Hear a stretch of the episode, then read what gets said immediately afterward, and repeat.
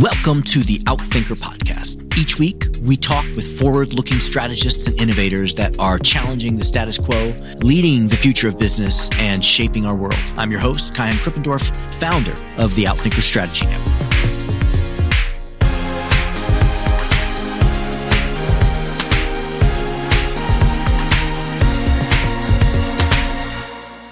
Adam Bryant is managing director of the ExCo Group, a senior leadership development and executive mentoring firm. Prior to this, Adam worked for 30 years as a journalist, including 18 years as a reporter, editor, and columnist at the New York Times. He interviewed more than 500 CEOs for Corner Office, a series on leadership that he created in 2009. That, by the way, is my go to first piece I hunt for Sunday mornings when I crack open my New York Times. He also writes a monthly column for Strategy Plus Business Magazine and is the senior advisor to the Reuben Mark Initiative for Organizational Character and Leadership at Columbia University. Adam is the author of three books. His new book is The CEO Test Master the Challenges That Make or Break All Leaders, published by Harvard Business Review, which he co authored with Kevin Sharer, the former president and then CEO of Amgen, during which he grew the company to $16 billion in revenue from just 1 billion. Adam's first book, The Corner Office Indispensable and Unexpected Lessons from CEOs on How to Lead and Succeed, was a New York Times bestseller, drawing on insights from CEOs to identify the qualities that help explain why certain executives are promoted over others to become CEOs. In his second book, Quick and Nimble Lessons from Leading CEOs on How to Create a Culture of Innovation, Adam distilled the wisdom of hundreds of business leaders to identify the secrets to a high performing corporate culture.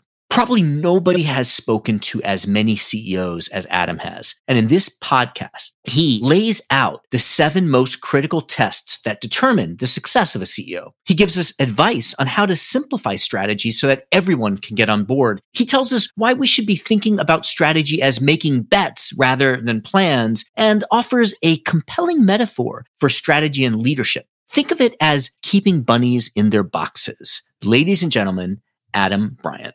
Adam, thank you so much for taking the time to be with us. Great to be here. Thanks. So I love to open us up with just getting to know you a little bit personally. So if you could complete this sentence for us, if you really know me, you know that. How would you finish that sentence? It's probably important to note that I'm a dual citizen from Canada, originally border hopped as a kid and have lived in a lot of different cities. So that's fact one. Fact two is probably people would say about me, I'm a serial enthusiast. I get really obsessed and into things. And sometimes I'll learn how to do something on the level of five out of 10, and then I'll move on to something else. So when I turned 40, it somehow irritated me that I didn't know how to ride a unicycle. So I taught myself how to ride a unicycle.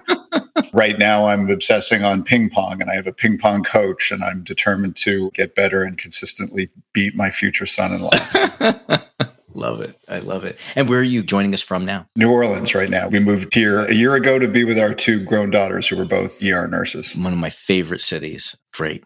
So you get to hop around a lot, right? You got broad, broad experience having interviewed hundreds of CEOs. And I know that's often those conversations go to strategy. So my question for you is what is your definition of strategy? Sure. And just to build on some of that context. So my background is mostly as a journalist, 30 years as a journalist, 18 years at the New York Times and got into the leadership space back in 2009 when I started a weekly interview series in the Sunday business section called Corner Office, which was based on a very simple what if. What if I sat down with CEOs and never asked them about their company? That's the first thing I turn to on the Sunday Times, by the way. That's great. Thank you. So I did that for a decade, interviewed 525 CEOs, left the Times four years ago. Now I work for a consulting firm called the ExCo Group. And we go inside big companies, work with leadership teams, one on one mentoring. We do a lot of work with cohorts. So that's the context. And in those sessions, we do leadership teams. I mean, one of my skills is pattern recognition. If you show me like a hundred things, I'm going to start spotting the patterns. And one of the things I noticed is when we work with leadership teams, we'd say, tell us about your strategy, that very often their answers would fall into a couple of traps traps, if you will. One is that they go to very high altitude and almost are just kind of a general description of what they do rather than what they are trying to achieve. And at the other extreme, they go to very low altitude down in the weeds and they'll hand you a list of 12 priorities for the next quarter. And it struck me like neither of those are really strategies. So I started thinking like there is this missing middle layer, if you will. And in all my interviews, I came across a guy named Dinesh Paliwal, who was the former CEO of Harman International. And he told me about the simple strategy framework that he used for his board. And as soon as he explained it to me, I just fell out of my chair. Like, that's so brilliant and simple. Four part, one page document. The first part is give us a concrete summary statement of what you are trying to achieve, you know, over time period X, right? Which then raises the question, well, how are you going to do that? So, what are the three or four levers you're going to pull to achieve that goal? Then, thirdly, let's have a level set on the headwinds we're going to face. What are the challenges we all should agree that we have to overcome to reach that goal? And finally, a scoreboard to measure progress. Could be quantitative, could be qualitative. We have to get this product out the door by period X. It's those four parts. And, you know, I always give full credit to Dinesh and all our work at our firm. The number of companies we work with that I explain it to them, they start nodding their head and say, yeah, we're going to adopt that. Because I do find one of the biggest challenges inside companies is that there's not a shared language around leadership. And I think it's incredibly important for everybody to be aligned on what these ideas mean. I mean, I didn't go to business school. When I was younger, I assumed that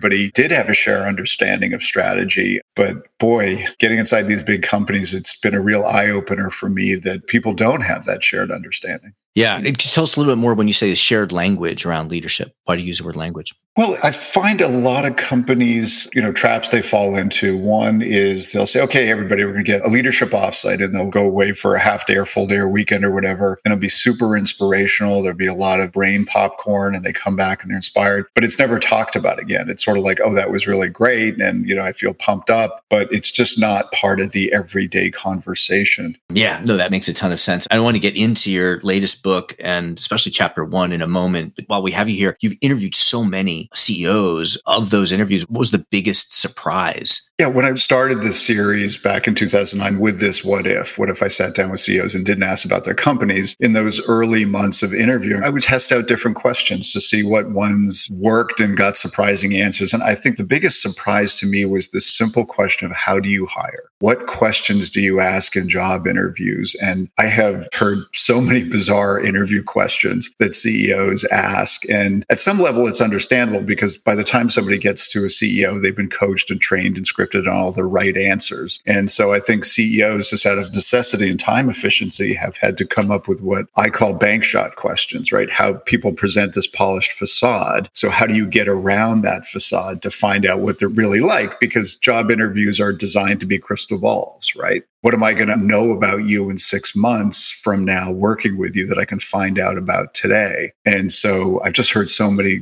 really surprising questions that are frankly great dinner party questions too. But to me, probably the single most, I've been playing this running dinner party game with the CEOs I interview and also just in myself, in my own head. If you could ask somebody only one question, in a job interview and decide whether to hire them based on their answer, what would it be? And I think the best question I heard, people sometimes think that's pushing the limits of HR policy, but to me, the most effective question is tell me about the qualities of your parents or whoever raised you that you like the most and dislike the most. The usual question is like, who you most like, your mother, your father, right? But this goes deeper. So blank piece of paper, four quadrants, qualities you like the most of each parent and the least of each parent. In my theory, it's not an insight, but it's just this idea that we cannot escape our parents, even though we like to think that we can. Because if you think about your parents again, or whoever raised you, there are things that they did that you really like that you probably do too. And there are things that probably they did that drive you bonkers. And so you are going to do 180 degrees the opposite all the time of those things. And to me, that's like the best crystal ball all? Because I'm just trying to understand what you're going to be like six months from now, right? The honeymoon's over. I put you on the hot seat. You're feeling some stress. Like, are you a finger pointer? Are you accountable? How are you going to react? And to me, that is the best crystal ball. That makes sense. Yeah, I can see how that implies so much of their context and their long term behavior. So, talk a little bit then about if you're interviewing, say, a potential CEO, you spent a lot of time thinking about what are the key tests or attributes. And, you know, you started off with a long list and you narrowed down to seven. So, I wonder if you could talk just a little bit about that. I know stuff like culture, like teamwork, transformation. Can you just characterize the work and what your conclusions were?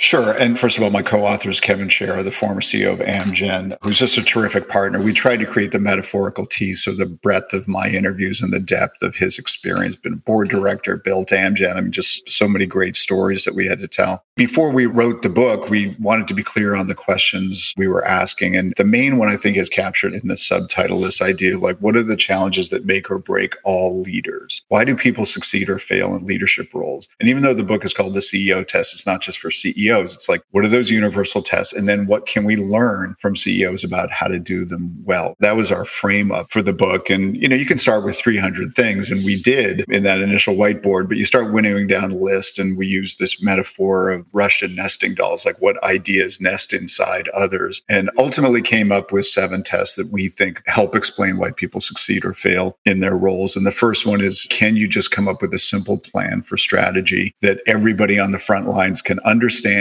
and also understand how their work contributes to that strategy? There's got to be like a clear line so that's not just a fancy slide in a deck. Can you build a culture, a high performing culture? Can you build teams that operate like true teams? Because most leadership teams are teams in name only, right? They're not actually operating like a team. The fourth one is can you really listen? Because I think listening is one of the most underrated superpowers of effective leadership. It's not typically taught in business schools, but I think it's so important. Can you drive transformation? Because transformation is now a process. It's not like an event, right? Everybody is doing this. Another test that we've learned the last couple of years can you handle a crisis? And finally, for the last chapter, we shifted from this idea of what you do as a leader to how you need to be as a leader. So the last chapter is about what we call the inner game of leadership. And just how do you in your head get this infinite puzzle right so that you can be calm and confident and credible and not, you know, these are big stamina jobs. You got a new problem coming at you every single minute. So how do you stay centered in your head so that you can perform at a high level? Yeah, I love that you brought it into the internal individual mindsets. If we could zoom in on the strategy a bit, I've worked with some people who are able to take a complex view of what the future could be or what the issue is, and they're able to shoot that arrow and hit just the right question. Is that something that we can learn? Is it innate?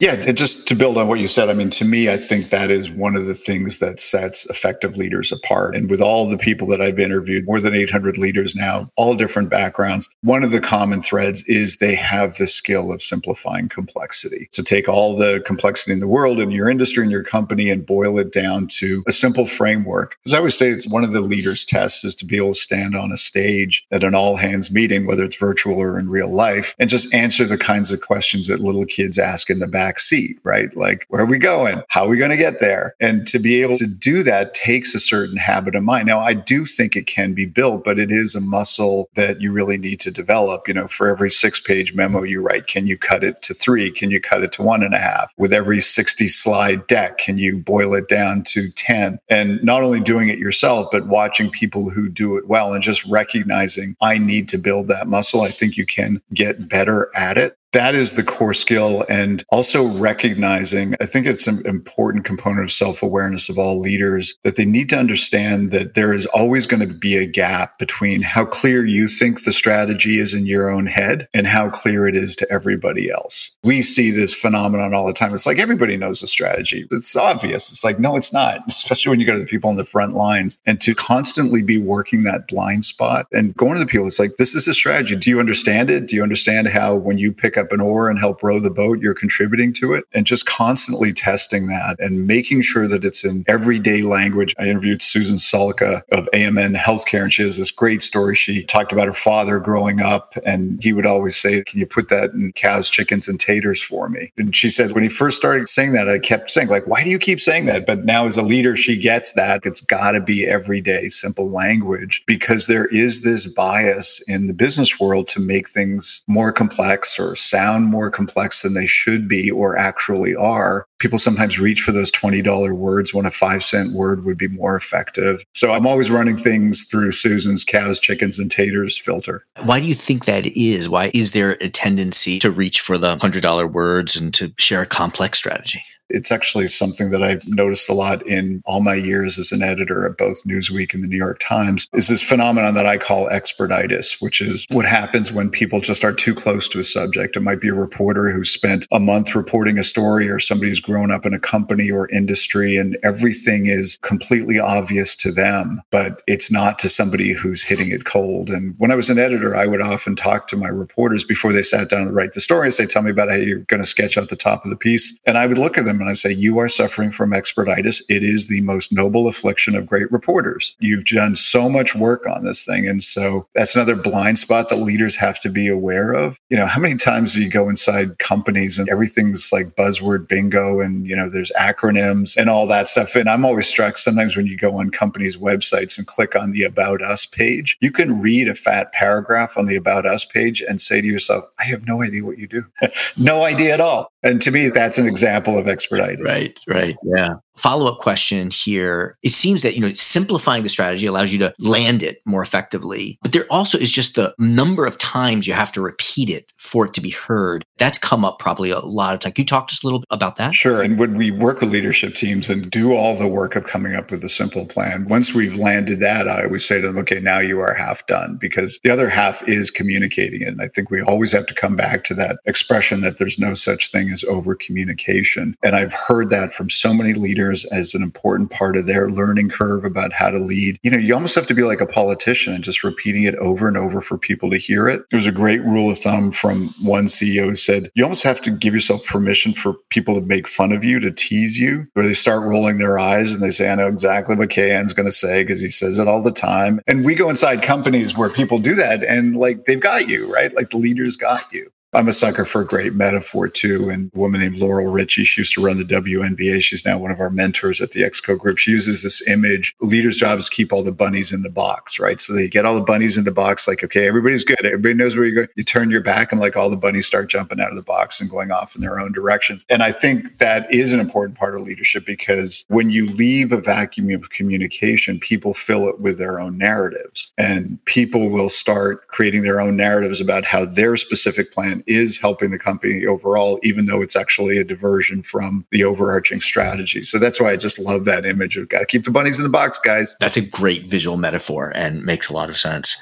So, Adam, I have a ton of other questions, but I know we're reaching the top of our time with you. You've talked about viewing business and strategy as making bets and that that might be a more healthy or helpful frame to think about strategy. Can you talk to us a little bit about that? This is a later in my career insight about business, but I think so much of strategy and all the work that's done around it is to create the impression of certainty. You need confidence, you need to inspire people. It's like, wow, you really see the future. But I think business often takes it too far. I mean, I've looked at spreadsheets that project out revenue for the next 10 years down to the last penny when, you know, it's harder to see beyond the next six months. The upside is clear, right? That's how you inspire people and wow, they're confident and, you know, people follow people who have a vision. And so that's great. But I think the potential downside of it is that it creates the impression of certainty for people who are farther down in the organization. I think it would be a much healthier conversation, especially in this age of endless disruption option to say, look, this is the bet we're making on where the industry is going and how we're going to win in it. And we're confident about our strategy. And I think as a leader, you have to be prepared for that person who raises their hand in the virtual or in real life meeting and says, but how do we know if it's going to work? And I think the most effective answer in that context is like, we can't be 100% certain. Nobody can in this day and age. We're 80% certain this is going to work, but we need everybody to commit 100% to making it work. And if it doesn't work, we'll pause and pivot and explain that to you. But we need everybody to commit to this bet right now. To me, I think that's a more human and authentic conversation than saying, here's our projected revenues for the next 10 years based on this plan. Right. I can see that even takes more confidence than to portray the 100% confidence. So, just as a little bit what you're working on now and how people can follow you, learn from you. So, my personal website is Adam Bryant Books, all one word.com. And encourage people to connect with me on LinkedIn. I've got four different interview series on LinkedIn with CEOs, CHROs, board directors, and we're doing a series called Leading in the B Suite with prominent Black leaders. I do that with Rhonda Morris, who's the CHRO at Chevron. We've got about 180,000 subscribers in total for those four series. So please follow those. And, you know, my approach is the same there. We're after leadership insights. So many people have so much wisdom to share. Our firm's website is excoleadership.com. And I'm in talks with my publisher about my next book, maybe in a couple of years. That'll be out. But thank you. Excellent. Well, thank you for being here. Thanks for the work you do and for taking the time to share it with us. Enjoyed the conversation. Thank you, Kaihan.